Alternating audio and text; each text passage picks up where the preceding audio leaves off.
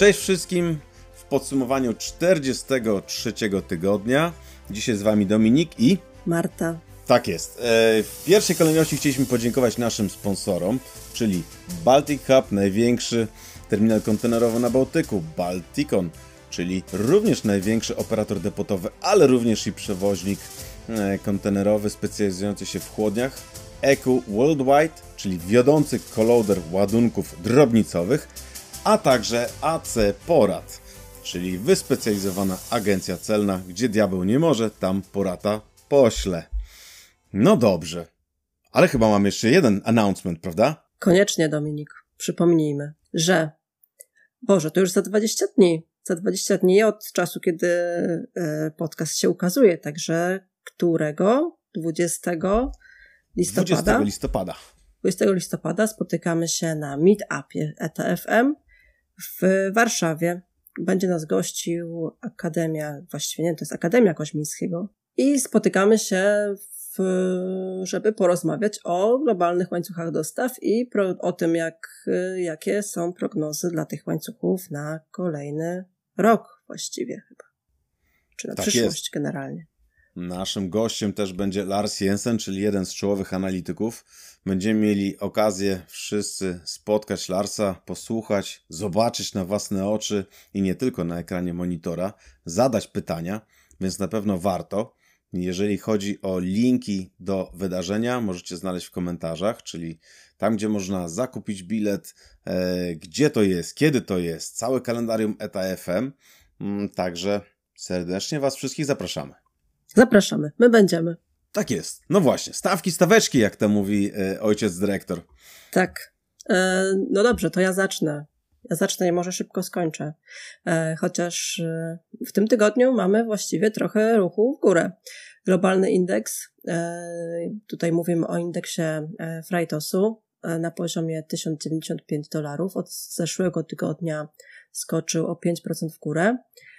W górę właściwie też szanghajski indeks SCFI, natomiast widzę, że pozostałe i chiński i World Container Index spadają delikatnie, bo delikatnie, ale o 2,5 jednostek w dół od zeszłego tygodnia. Ale jeśli sobie spojrzymy na poszczególne kierunki, patrząc oczywiście na statystyki Freightsu, bo na tych bazujemy, to zobaczymy, że na kierunku Chiny-Ameryka mamy delikatny wzrost o 4%, Chiny-Europa Północna wzrost 7% i przekroczenie progu $10 właściwie, 7%, 1056, no tutaj $1000 właściwie. 30% wzrost na kierunku odwrotnym, czyli Europa-Chiny, ale obecnie to jest i tak jakby cena to jest $296, a to tutaj jakby waży trochę mniej. Widzimy taką dużą dysproporcję w kierunku do Chin i z Chin. Ale mamy też największy wzrost, bo 50% na kierunku z Morza Śródziemnego do Chin, chociaż tutaj cena frachtu też jest niewielka, bo obecnie $305. Ale to skok ze 155 w zeszłym tygodniu, jak widzę, więc no to prawie rzeczywiście 100%. Szok i niedowierzanie. Tak, myślę, że cały med w tej chwili, wiesz, tak. Cały med jest ogarnięty paniką. W końcu stawka poszła $150. No. szok po prostu. No i jeszcze ostatnie trade na Atlantyku, głównie spadki, jedynie właściwie z Europy do Ameryki Północnej drgnięcie około 2% w górę, $1045. To tyle ze stawek z indeksów. A coś tam w bunkrze widzisz? Jakieś ruchy ciekawe? No właśnie, wiesz co, w bunkrze wiele się nie dzieje. Mamy tak, notowania ropy naftowej, baryłka Brent, z dostawą na grudzień to jest $89,64, na styczeń $88,45, na luty $87,65. Generalnie niewiele się różni, jeżeli chodzi o bunkier, to zarówno ciężki, jak i lekki bunkier troszeczkę w dół. Mniej więcej utrzymują się na podobnym poziomie od ostatnich paru miesięcy, także tutaj wielkich zmian nie ma. No i faktycznie, tak jak mówisz, jeżeli chodzi o te indeksy, to one tak cały czas utrzymują się na bardzo podobnym poziomie, prawda? Wiele się nie dzieje, stawki od czasu do czasu gdzieś tam są takie delikatne ruchy i tak jak powiedziałeś o tym $10, to się tak zastanawiałem, czy to już jest stawka, czy tylko różnica. Prawie, właśnie, ale jak już mieliśmy stawkę $155, no to 10 to wcale nas tutaj nie będzie chyba szokowało, jak kiedyś się okaże, że dzisiaj pływamy za dychę. No ale co? Ale w związku z tym też, że te stawki są niskie i momentami dalej spadają, to widzimy, że kolejni armatorzy, a właściwie alianse zawieszają swoje połączenia. W zeszłym tygodniu koledzy Seba i z Mateuszem mówili chyba o zawieszeniu jakichś połączeń z 2M, a w tym tygodniu The Alliance zawiesza swoją pętlę FI5 z Azji do Europy. Tak jest. Z tego co pamiętam, to TEA, czy The Alliance lupów z Azji szeroko pojętej do północnej Europy ma 5. No i właśnie jeden z nich został zawieszony, co powoduje również zmiany w pozostałych serwisach, w szczególności mówimy tutaj o serwisie FI3 oraz FI4. W przypadku FI3 nowy rozkład, czy nowy schedule pokazuje Ningbo, Xiamen, Kaohsiung, Shenzhen, Ho Chi Minh, Singapur, Rotterdam, Hamburg, Antwerpia, Southampton, Algeciras, Singapur, Shenzhen, Hongkong, Kaohsiung i z powrotem do Ningbo. A jeżeli chodzi o FI4, to jest Tianjin, Qingdao, Busan, Shanghai, Shenzhen, Colombo, Algeciras, Rotterdam, Hamburg, Antwerpia, Tangier, Singapur i z powrotem do Tianjinu. Tak się zastanawiam, słuchaj, kiedy będą tutaj wzmianki o jakimś polskim porcie, Gdynia czy Gdańsk, no ale cóż, no zobaczymy. No może lepiej, żeby nie było takich wzmianek, bo na razie mówimy o tym, że anulują, więc może nie czekajmy na to, aż anulują nam jakieś połączenia, chociaż może w niektórych przypadkach by to trochę pomogło w operacjach na terminalach. No ale... Ale to, no tak, czyli The Alliance wycofuje swoją FE5, takie połączenie i też drugi serwis EC4 to jest bodajże do Ameryki, ale przez kanał Suezki, czyli też gdzieś tutaj koło nas przychodzi, chociaż do Europy chyba nie za bardzo zawijał ten serwis, jakoś znacząco nam to tutaj różnicy nie robi. W każdym razie porty, które będą wycofane, będą pominięte z tych dwóch serwisów, zostają przydzielone, tak jak mówiłeś, do FE3 i FE4, a porty, które są wycofane z serwisów EC4 będą jakoś rozdzielone między EC1, EC2 i EC5, także najważniejsze porty zostaną obsłużone tylko w innych serwisach. No tak. Także w zeszłym tygodniu był announcement 2M. W tym tygodniu mamy announcement ze strony The Alliance i jeszcze mamy informacje od Ocean Alliance, prawda? Które również odwołuje 7 zawinięć i tutaj mówimy o 7 zawinięciach UA7, CES oraz FAL1. A FAL1 to, przypomnijmy, jest ten nowy serwis CMA CGM, który zachodzi na Baltic Hub. Od niedawna. Jednak. Tak, ale najprawdopodobniej jest to niezwiązane z sytuacją, powiedzmy, tutaj w Polsce, tylko bardziej, tak jak mówiłaś, właśnie z tym, że stawki są niskie i trzeba, że tak powiem, troszeczkę tą capacity, która jest dostępna, zredukować, bo inaczej stawki nie powrócą do tych poziomów, a armatorzy już pewnie się przygotowują do tego pre-Christmas, czy właściwie już post-Christmas, nie? Szlak, no bo na dobrą sprawę to, co ma wypłynąć na święta i ho, ho, ho, wszystkie, wiesz, stanie Mikołaja już wypłynęły i później będzie pytanie ho, ho, ho, co tu zrobić z powrotem z puszkami pustymi, także to jeszcze przed nami. No słuchaj, tak. Ale z takich pozytywniejszych newsów, co mamy? CMA CGM wydłuża tutaj jest to nazwane Germany Finland FLX do Polski. No wydłuża. Zobaczymy, czy będą to pozytywne wiadomości. No cieszymy się, że CMA do nas będzie zawijał jeszcze z tym swoim połączeniem, aczkolwiek będzie zawijał do Gdańska, czyli tak jak planuje być w porcie na 3 listopada, no widzimy, co się dzieje w ostatnich dniach i tygodniach w Gdańsku. Zobaczymy, czy do tego 3 listopada wejdzie. W każdym razie CMA zakłada, że ten serwis będzie obracał w ciągu 2 tygodni 2 niewielkimi statkami 1400 TEU z Bremerhaven, Hamburga, Kotki, Helsinek, Tallina i do Gdańska i Bremerhaven. Także no, coś tam jednak do nas będzie przypływało, nie wszystko jest anulowane. Zapraszamy, aczkolwiek no, dobrze by było, żeby się u nas sytuacja troszeczkę też poprawiła, bo wiemy, już też przechodząc właściwie płynnie do sytuacji w Polsce, że kolorowo nie jest na bałtyckim rejonie. Że tak no nie. Wiedziała.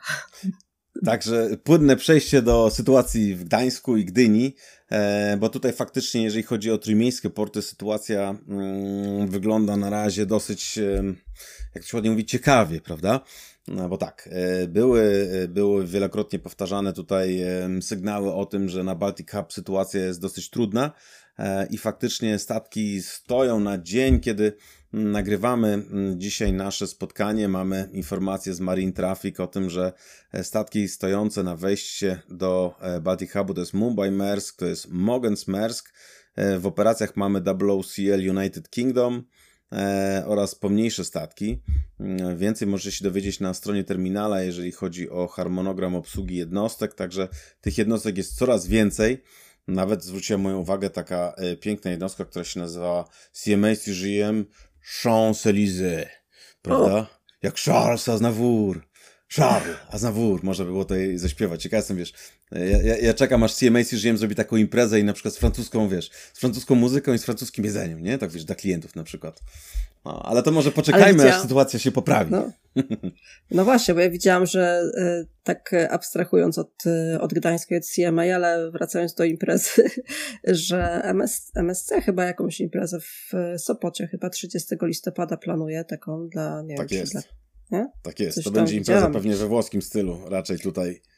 Nie wiem, czy będzie Italo Disco, ale znając, że tak powiem, niezawodny, dobry gust naszych koleżanek i kolegów z MSC, będzie to na pewno przednia impreza, na którą można serdecznie zaprosić w imieniu armatora, ale myślę, że najlepiej zrobi to sam armator dostępnymi kanałami komunikacji.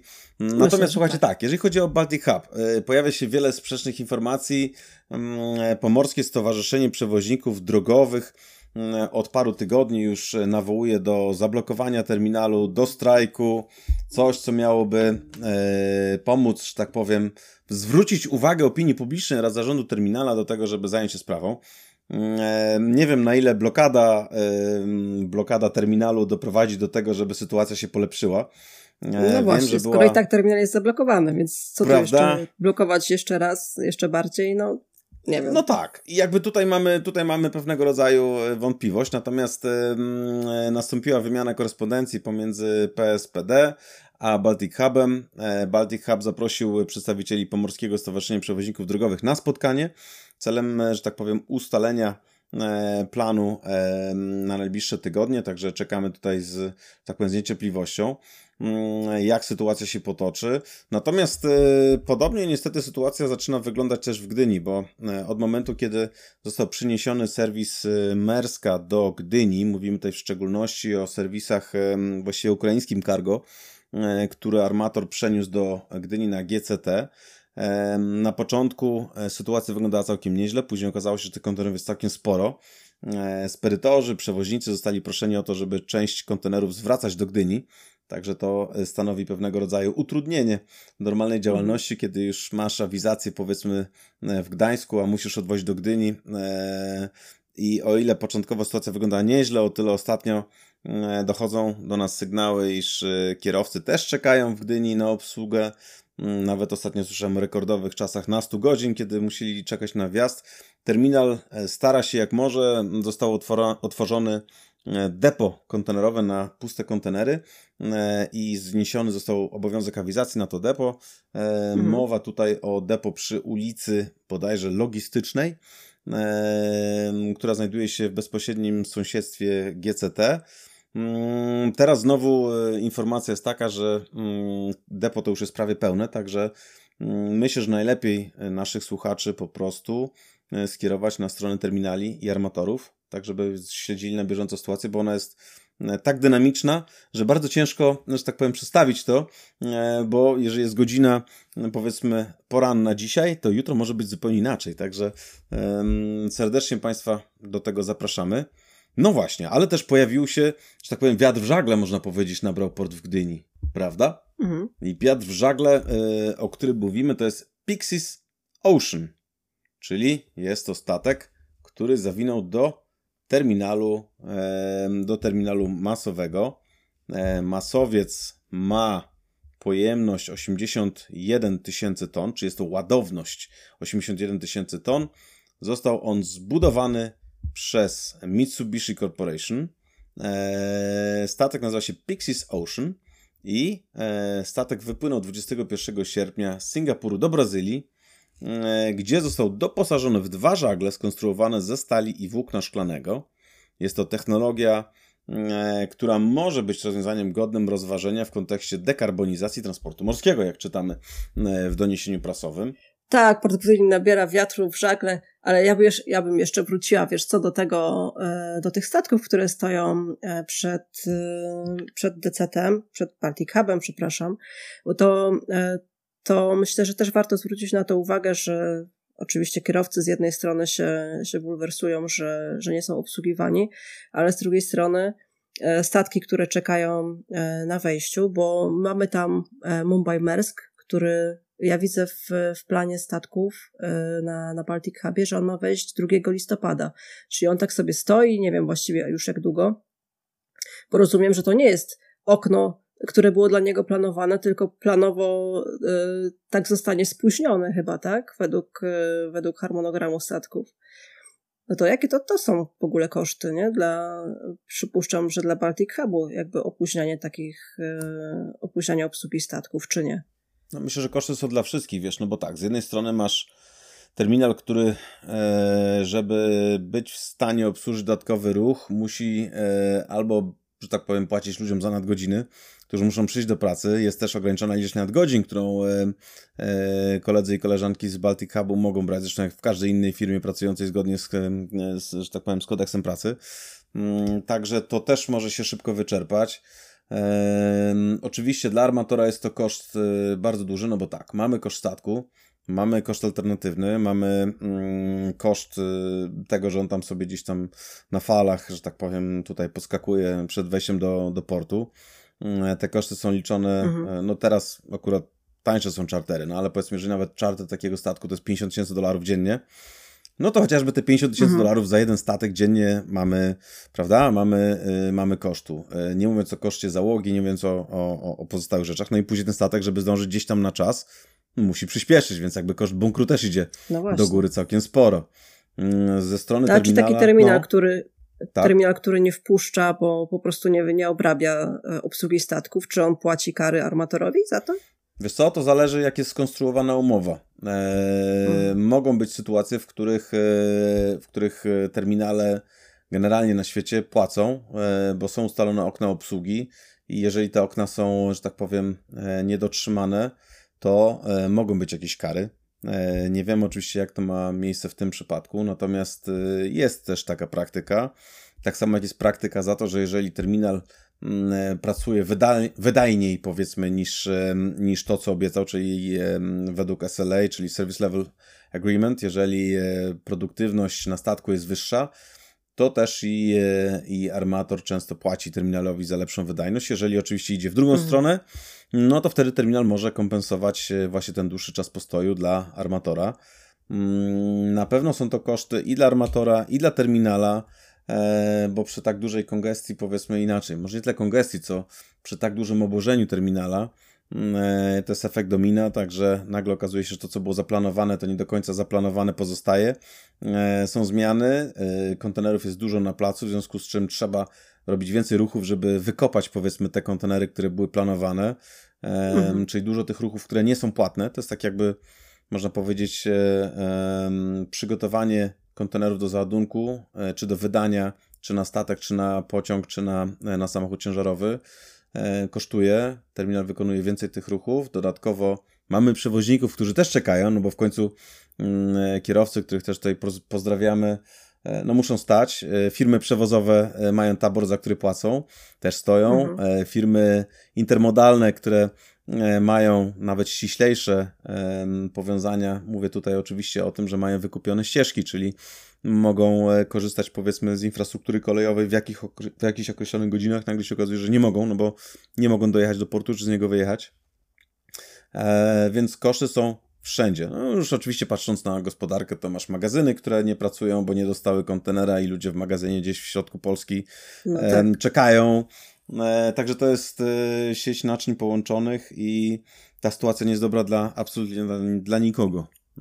No nie. Więc oczywiście... A na końcu jeszcze może dojść to, że jak kontenery będą przekierowane do innego portu, do innego kraju, no to jeszcze na przykład kwestie cła, które też nam ucieknie, nie? Jakby tak, ale mamy nadzieję, że do tego nie dojdzie. Na razie mówimy tutaj można powiedzieć, o zmianie armatorów, jeżeli chodzi o porty wyładunkowe czy załadunkowe, także z Gdańska idzie to do Gdyni. Tak jak poprzednio z Gdyni poszło do Gdańska, mówimy tutaj o CMA-u, więc na szczęście pozostaje to w Polsce i tutaj tworzymy miejsca pracy i tutaj płacimy podatki, to jest super. Jak to będzie wyglądało w przyszłości? Nie sądzę, żeby doprowadziło to do zmiany, powiedzmy, rotacji długotrwałej, no bo nie po to wszyscy się bili, żeby wejść z zawinięciem głębokowodnym na Bałtyk i do polskiego portu i oszczędzić te olbrzymie pieniądze, jednak jak, że tak powiem, w porównaniu do obsługi w portach zachodniej Europy. Mówimy tutaj o dowozie i odwozie z i do portu, do lokalizacji w Polsce, czy powiedzmy nawet tutaj na południowy i na południowy wschód od nas, żeby teraz to zmieniać. Natomiast mamy nadzieję, że już niedługo sytuacja się unormuje. Wiesz, z reguły okres poświąteczny jest taki, że jest mniej kontenerów w imporcie, no bo faktycznie ten szał zakupowy mija i jest czas na to, żeby, że tak powiem, tutaj serwisy doszły do, można powiedzieć, do normalnego rozkładu. Oczywiście pytanie, jak będą wyglądały warunki pogodowe, no bo jest zima, więc musi być zimno, jak mawiał klasyk, a my możemy dodać, jest zima, więc do tego jeszcze wieje, więc zobaczymy, jak to będzie wyglądać. No wieje, a jak wieje, no to może jest też dobra informacja dla statku, dla żaglowców, a nie wiem, czy wiesz, że dokładnie w ostatnią niedzielę, bo nagrywamy to w poniedziałek, więc mogłem powiedzieć, że wczoraj, ale w zależności od tego, kiedy słuchacie, ostatnią niedzielę, 29 października, do Gdyni wszedł taki statek masowy, Pyxis Ocean. I to jest co prawda masowiec, właściwie masowcami się zazwyczaj tutaj nie zajmujemy, ale to jest taki ciekawy statek, który ma na sobie takie nowoczesne żagle.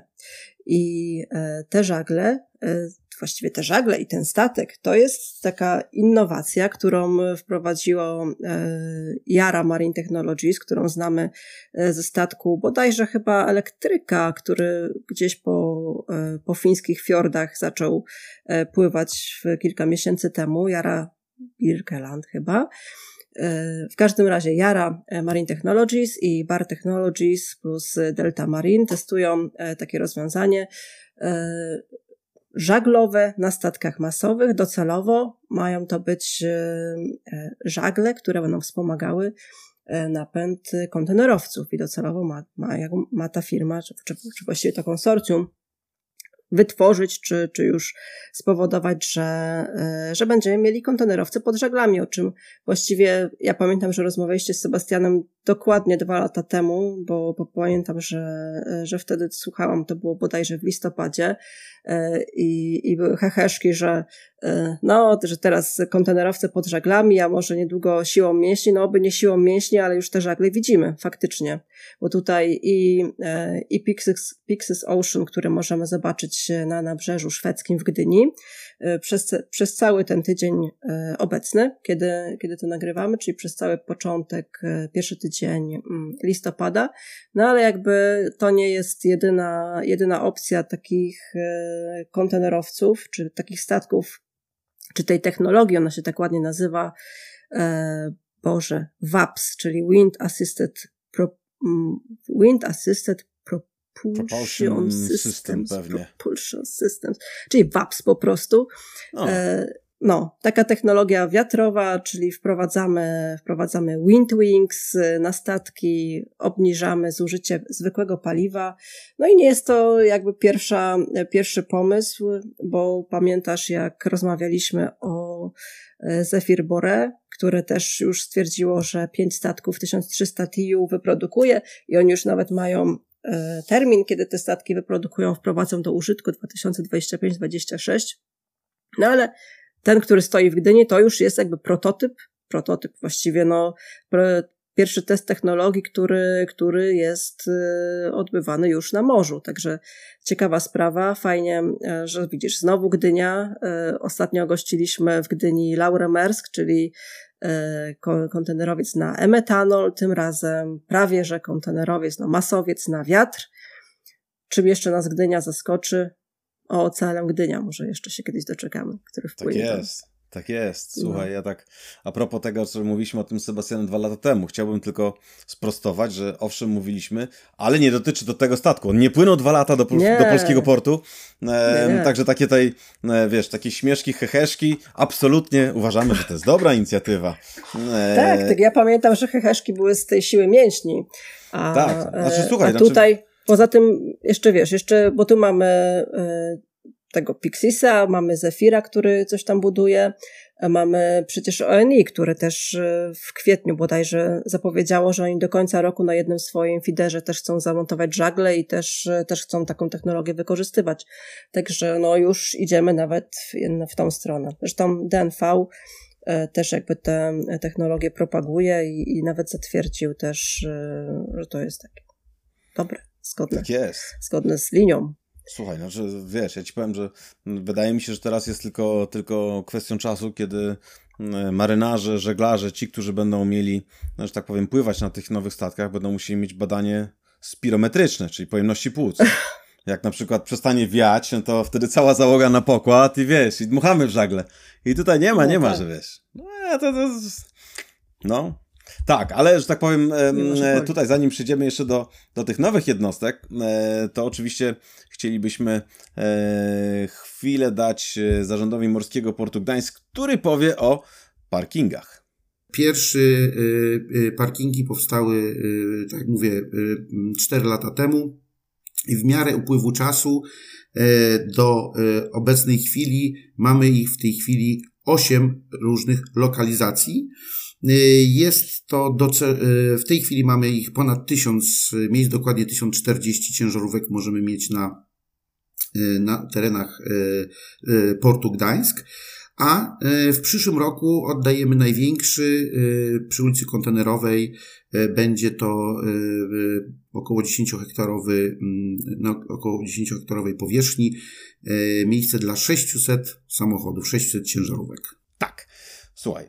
Parkingi bardzo ważna sprawa. W Gdyni też by się przydały. Oj tak. Sądząc po ostatniej sytuacji przed GCT-em, gdzie kierowcy czekają w wielogodzinnych kolejkach. Tak. Fajnie, że w Gdańsku już to jest rozwiązane. W Gdyni, no jakby z takim nagłym przypływem wolumenu i przypływem kierowców do Gdyni i tym, co się teraz dzieje, no to są pewne trudności akurat z tym. No tak, tak. Zostawiając to, że tak powiem, już dalej bez komentarza. Mamy nadzieję, że szybko ta sytuacja... Tak jest. Tak jest. Słuchaj, patrząc na nowe statki, które się pojawiły na morzach i oceanach, mamy tak. MSC Mikol, mamy MSC China i WCL Gdynia. Także jest to na pewno piękny statek o pięknej nazwie polskiego portu. 24 188 TEU. Tak jak już wspomniałaś, mamy nadzieję kiedyś zobaczyć go w polskich portach. No, ten miesiąc był generalnie taki wyjątkowy, bo mamy 4 statki, które mają powyżej 24 tysięcy TEU. No i całe gro tych mniejszych jednostek. Natomiast jest to chyba jeden z niewielu statków, który nosi imię polskiego portu. Także... No ale jak już też nasz kolega z Baltic Hub ostatnio zaznaczył, no Gdańsk też już ma swój statek. Gdańsk był pierwszy, także no tutaj animozje, kto był pierwszy, kto miał pierwszy swój statek, jak zawsze w Trójmieście. Kto ma największy statek, prawda? No zobacz, armatorzy sami ale ze sobą się przepychają, MSC są one większe. My tak śmieszy mnie trochę ta MSC Mikol, bo to taki, wiesz, Mikole, czyli miłośnicy kolei, nie? MSC miłośnik kolei został wypuszczony 24 tysiące. No ale MSC też się, wiesz, rozwija się w każdym kierunku, i na morzu, i na kolei, i teraz przecież w porcie też będzie się rozwijał, w porcie w Hamburgu. Także no, idzie szeroko i jak najbardziej na pewno jest też Mikolem. No tak, słuchaj, też zaraz o tym powiemy odnośnie Hamburga, tego co wiemy na tą chwilę, bo przyznam szczerze, informacja jest jak na lekarstwo, jeżeli chodzi o potencjalne przejęcie 49% udziałów HHL-a. Wiemy tylko to, czego możemy się dowiedzieć w publikacjach, które pojawiają się dosyć rzadko, także sytuacja jest dynamiczna. Newsy, które można usłyszeć czasami, niepotwierdzone oczywiście, są takie, że teoretycznie sytuacja powinna się wyklarować do końca tego roku. Także zobaczymy, możemy tylko śledzić informacje, bo pojawiają się już doniesienia o tym, że jeżeli chodzi o obecny status, to MSC otrzymało zgodę z federalnego, właśnie, to się nazywa po angielsku Federal Financial Supervisory Authority w Berlinie. Dobrze, nie musiałem tego czytać po niemiecku, nie? Bo to mógłby być tutaj challenge, jak to się ładnie mówi. Tak, nazwy niemieckie generalnie są 5-krotnie dłuższe od angielskich, także... także pozdrawiam mojego dawnego nauczyciela z języka niemieckiego. Tak, natomiast jeżeli chodzi o MSC, złożył ofertę na zakup akcji 16,75 euro za akcję. Skupuje teraz te akcje, które znajdują się w wolnym obiegu i chciałby dojść do poziomu 49,9%. Jak wyjdzie, to jeszcze zobaczymy. Pierwsza, czy właściwie kolejna zgoda już jest. Myślę, że proces autoryzacji, że tak powiem, tego posunięcia jeszcze trochę potrwa, bo w Niemczech trochę inaczej niż w Polsce mamy jeszcze rządy, można powiedzieć, danych landów. Proszę nie kojarzyć z moim nazwiskiem. To są tak zwane landy, ale nie ten landa. Natomiast jest to oczywiście tutaj zarząd całego landu Hamburga, który musi wydać zgodę. Jest Senat tam również, także zdaje się, że to jeszcze z dawnych czasów Rzeszy Niemieckiej pozostało, że jest bardzo mocny, jest rząd oczywiście centralny, ale też jest dużo do powiedzenia, mają lokalne władze i tutaj jeszcze następuje dużo dyskusji. Słuchaj, natomiast tak wracając do statków, to tak, mamy informacje również o tym, że Ocean Alliance będzie największym aliansem, właśnie czy już jest największym nawet aliansem, jeżeli chodzi o ilość floty. Tak to czytam, chociaż wydaje mi się, że tutaj chyba autor tego newsa się pośpieszył, bo dopiero że tak powiem, z chwilą, kiedy 2M przestanie istnieć. Mówi się o 2025 roku. Wtedy będzie największy, ale myślę, że czas pokaże, czy te alianse pozostaną tak, jak są, nie? No, to jest ciekawe. Zresztą nad tym się zastanawiamy, odkąd zostało ogłoszone to, że MSC z Merskiem nie przedłużą swojego aliansu 2M.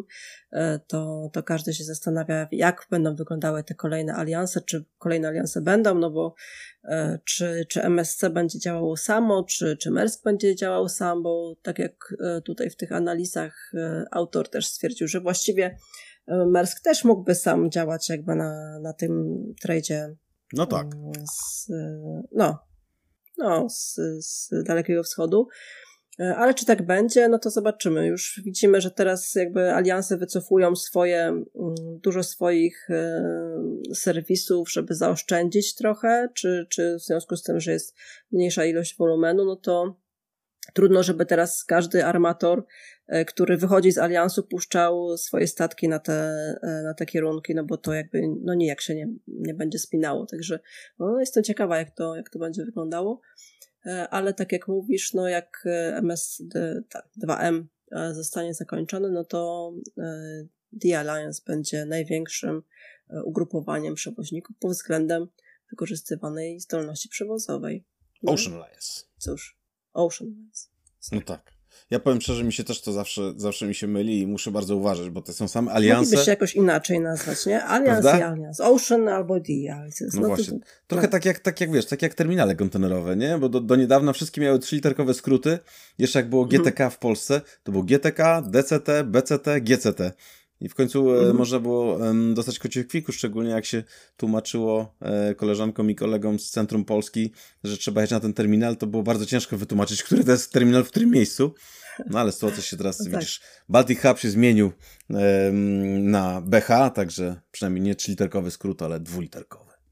Także tak. No to już zanim się wszyscy przestawią, że to nie jest DCT, no to też trochę musi minąć. Tak jest. Jeszcze trochę będzie musiało minąć, słuchaj. Co mamy? Słuchaj, to co ciekawe, to jakiś czas temu mówiliśmy również o tym, że armatorzy z jednej strony budują nowe okręty, z drugiej, przepraszam, statki, nie okręty. Z drugiej strony armatorzy też zwiększają pojemność obecnej floty i tutaj pojawi się właściwie news i z MSC i z Merska. W przypadku MSC pierwszym statkiem, który ma zostać powiększony, to jest MSC Hamburg i tutaj po 75 dniach w stoczni statek, który wpływał do niej z pojemnością 16 552 TEU, wypłynie z pojemnością 18 500 TEU, czyli zobacz, 2000 TEU można uzyskać. Tutaj głównie mówi się o podniesieniu możliwości, inaczej, o większej ilości warstw na pokładzie, którą może będzie załadować. Nie wiem, czy będzie ten statek wydłużany, bo to było kiedyś też jedno, że tak powiem, bo były takie, że tak powiem, prace, które prowadziły do tego, że wycinało się część statku, później w nową sekcję się wstawiało, dłuższą. Wstaw komórki. Tak, wstaw wiersze takie. Tak, wstaw wiersze, tak, albo jak się pojawiają czasami takie spamy na mailu, także to mniej więcej tutaj też tak podobnie wyglądało. Można było sobie tutaj statek przedłużyć. Jeżeli chodzi o MSC Hamburg, jest to jedna z 6 sióstr, które pływają i właściwie od 2011 roku są w serwisie. Natomiast to, co ciekawe, to również pojawiła się informacja o tym, że Mersk robi podobne działania na Triple E. I tej Triple E... No cały czas im mało, nie? Cały czas mało, prawda? Po prostu... No przecież armatorzy, widzisz, tutaj chcą pokazać, kto ma większy statek. Kto da więcej. Tak, dokładnie, widzisz. No. Tak, kto dobrze, że... Chociaż ten MSC Hamburg, ja się tak zastanawiam, czy to tylko ten jeden statek, czy cała klasa. Całą klasę będą tak... poszerzać, bym powiedziała, może nie, bo z tego, to o czym mówiłeś, że o tym wydłużaniu statku, no tutaj akurat chyba nie w tym wypadku, bo to są statki, które już mają 399 metrów, ale są węższe niż są, jakby mają długość megamaxów, ale są trochę węższe, czyli 21 rzędów tylko, a nie 24 czy 23. Także no oni gdzieś tam, mnie to zawsze zastanawia, bo w tych newsach czytamy, że to jakby dodadzą, zamontują do nich uszy myszki Miki. Co to są te uszy myszki Miki na tym statku? Nie? No kurczę, każdy armator montuje uszy myszki Miki. No, ja nie widzisz, no widziałeś myszkę Miki, ma takie wielkie uszy. Co? I teraz jak się zamontuje takie uszy, to wtedy ten statek, na przykład jeżeli wiatr dobrze wieje, może płynąć szybciej. Widzisz, to są znowu tylko, że w jednym wypadku mamy żagla, tutaj mamy uszy myszki Miki. Będzie statek wchodził z takimi wielkimi uszami, na przykład, i wtedy można zaoszczędzić na przykład jakiś promil paliwa, nie? Gorzej jak wieje w drugą stronę, bo wtedy jest problem. No tak, to wtedy to trzeba zwinąć uszy. Tak, ale... Uszy po sobie. Tak. No, ale tak jak mówisz, i MSC, i Mersk w swoich jednostkach Triple E, czyli Triple E to chyba była Emma Mersk, nie? Która weszła kiedyś do... Nie, to Triple E, Emma to była E-klasa jeszcze wtedy. E-klasa, tak? Właśnie. Tak, jak miłośnicy Mercedesów wiedzą, E-klasa to była Emma Mersk, a Triple E to już był właśnie ten, to był następnej jednostki, pierwszy miał chyba 18 000 TEU, no i teraz nagle okazuje się, że będzie to statek, że będą miały więcej. Tak, miały 19 076 TEU. Tak jest. Także tutaj czeka nas i konwersja w MSC, i w Mersku. I tak się zastanawiam, wiesz, co tutaj jeszcze może się dziać. Widzę, że chyba też Mersk podał informację o tym, że będzie robił konwersję statku napędzanego zwykłym silnikiem, prawda? na metanu. Mersk H-klasa. H-klasa, widzisz to, na statek, który będzie napędzany teraz emetanolem. Mhm. No tak, no. Nie Emma, tylko Laura Laura jakby wiosnę czyni, a skoro już nie zamawiają, to czy zamawiają, bo właściwie Mersk cały czas zamawia jakieś, ma tajne portfele zamówień też, o czym pewnie zaraz powiesz, to już nawet te statki, które w tym momencie są na paliwo konwencjonalne, oni się starają je jakoś dostosować do tych paliw alternatywnych i muszą je jakoś przebudować, bo też nie wiem, czy chcą tutaj zachowywać jakby pojemność, która jest teraz tych statków, no ale żeby dokonać tej konwersji na metanol, to muszą zrobić trochę miejsca też na jakieś, nie wiem, czy to zbiorniki na to paliwo, czy no po prostu miejsce na to, żeby ten napęd i to paliwo tam dołożyć. Także trochę to też wycina z pojemności statku, no ale idą właśnie H-klasa, Maersk Halifax to będzie pierwszy, który będzie konwertowany właśnie w ten sposób. Tak jest. No widzisz, teraz a propos tych tajnych zamówień, to czytając wiadomości, ja powiem szczerze, czasem łatwo się pogubić, bo jest dużo potwierdzonych, niepotwierdzonych domysłów i tutaj nie inaczej ma się sytuacja, jeżeli chodzi o zamówienia Merska, szczególnie mówimy tutaj o zamówieniach właśnie tych statków na emetanol, bo mamy tak, informacja o tym, że Mersk będzie zamawiał jednostki 5000, bodajże 900 TU, tak, które mają być wyprodukowane i tutaj, uwaga, w Japonii, w Imabari, Marugame i Hiroshima Shipyards. Także tutaj to są te jednostki. Jest to design, który jest nazwany Imabari 5500 Compact. Także statki, które będą, jak sama nazwa wskazuje, pewnie małe, jeżeli chodzi o wielkość, to znaczy skompaktowane, ścieśnione. Natomiast kompaktowy statek. Prawda? Właśnie, taki kompakt. Taki Volkswagen Golf, tylko tyle, że na morzu. Natomiast też pojawiają się doniesienia o tym, że statki o pojemności tuż poniżej 14 tysięcy TU, również zamówione w Japonii, w tym wypadku JMU w Kurę, również mają być dostarczone w pierwszym kwartale, o ile dobrze tutaj czytamy wiadomości, w 2024 roku. Statki mają mieć 335 metrów długości, szerokość 51 metrów, także dosyć szerokie, jak na tego typu jednostkę i dosyć krótkie, także znowu takie skompaktowane, można rzec. No i z tego, co tutaj widzimy, to chyba nie będzie koniec, ale zobaczymy, jak to będzie wyglądać. Myślę, że Mersk się przygotowuje już na sytuację, a co będzie, jak już nastąpi ten faktyczny rozwód, chciałem powiedzieć już rozwój, ale rozwój następuje, ale rozwód z MSC. I co dalej? Także... No tak, tu wychodzi na to, że Mersk, no to o czym mówiliśmy już wcześniej też, że Mersk tak naprawdę nie idzie w megamaksy, idzie w mniejsze statki, ale stawia też na te alternatywne paliwa, co zresztą widać w statystykach, bo jakby on przoduje szczególnie w zamówieniach na emetanol. Także no to wygląda na to, że po rozłamie też to jakby ten trend będzie kontynuowany. Zobaczymy, co będzie naprawdę. No tak. Słuchaj, a tak patrząc na to, co dzieje się też za naszą granicą, w tym wypadku za naszą wschodnią granicą. Mamy informację o wyniku portów Federacji Rosyjskiej za 9 miesięcy 2023 roku.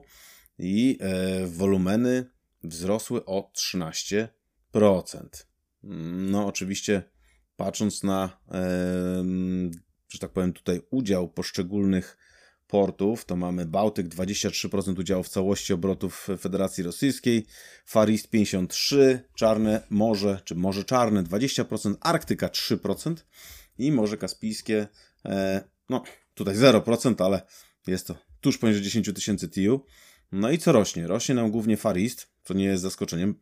Morze Czarne rośnie, bo urosło o 35%. Bałtyk spadł o 6%. Arktyka spadła o 9%, ale tutaj raczej wolumeny są dosyć nieznaczne.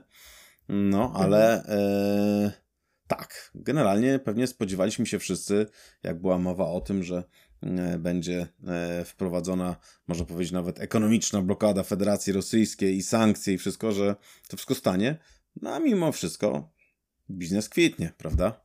Tylko nie tam, gdzie kwitł. No tak, przeniósł się po prostu na wschód, czyli na daleki wschód, ale w Rosji, czyli na tą część tam, jakie tam mamy porty, Wostoczny, Władywostok, tak chyba, nie? To są główne porty, które notują zresztą tak duże wzrosty, bo Władywostok 31%, Wostoczny 14%,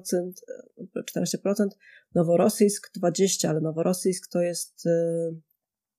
No to nie jest, to jest na Morzu Czarnym chyba, nie? Noworosyjsk to jest nad Morzem Czarnym. No właśnie, czyli Morze Czarne tutaj zyskało też, o czym zresztą przed chwilą mówiłeś, 20% udziału, ale 35%, czyli największy wzrost i ten właśnie w porcie w Noworosyjsku. No co, no nie ma się co dziwić, bo jakby od strony europejskiej są i sankcje i problemy w związku i z handlem z Rosją, ale też w związku z przesyłaniem na przykład towarów na nowym jedwabnym szlaku. Tak. Jakby też nie wszystkie towary mogą tamtędy jechać, nawet jeżeli nie są przeznaczone do Rosji, bo nie są, tylko są przeznaczone do Chin, ale w związku z sankcjami wiele towarów nawet się na tym szlaku nie może znaleźć, na szlaku kolejowym, żeby przypadkiem nie dostały się w ręce Rosjan. Czy to są towary jakieś podwójnego zastosowania, czy normalne jakieś towary też, które oni by mogli sobie w jakiś sposób przetworzyć do niecnych swoich celów.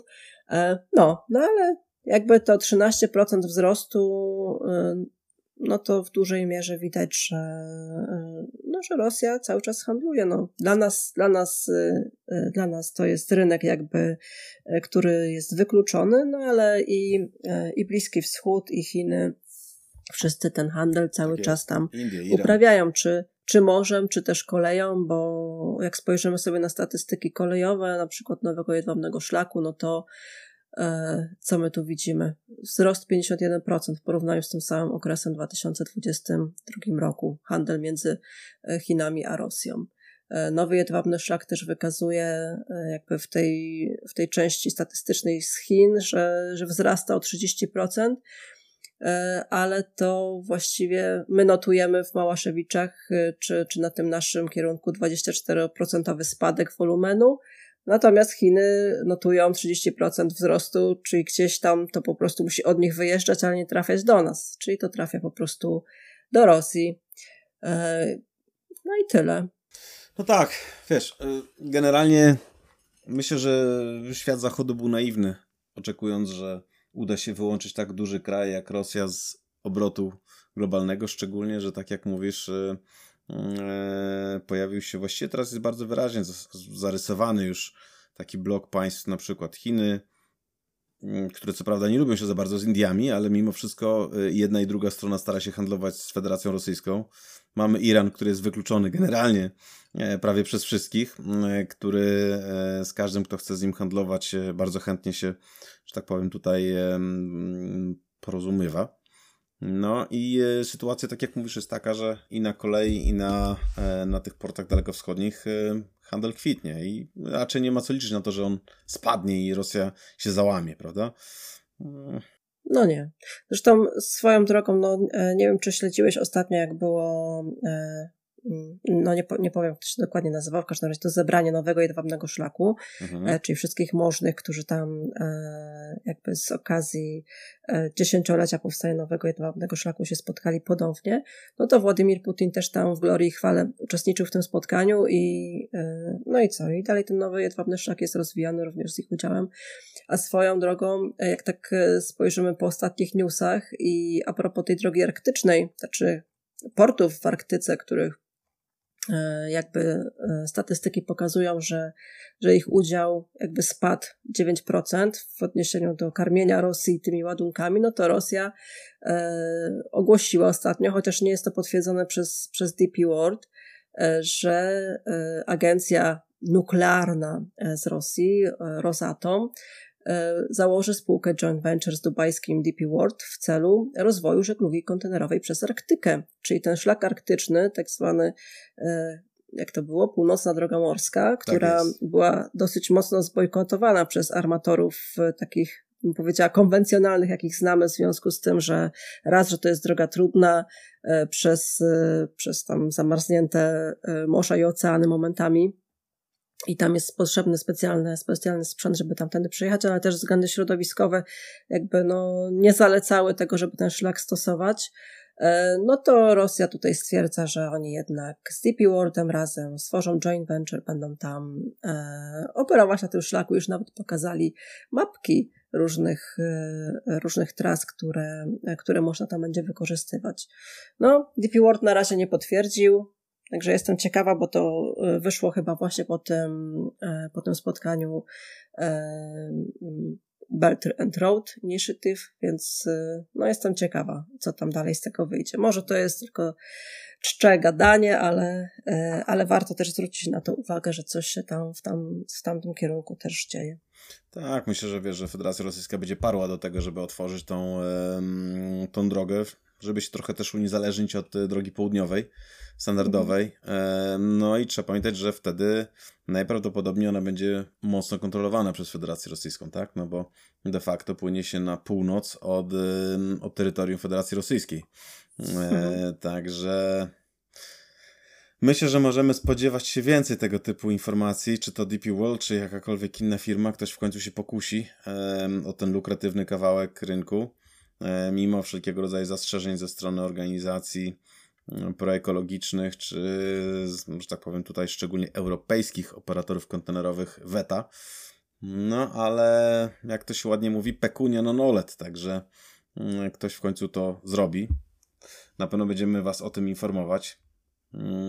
No cóż, a myślę, że już teraz możemy spokojnie życzyć naszym słuchaczom udanego tygodnia.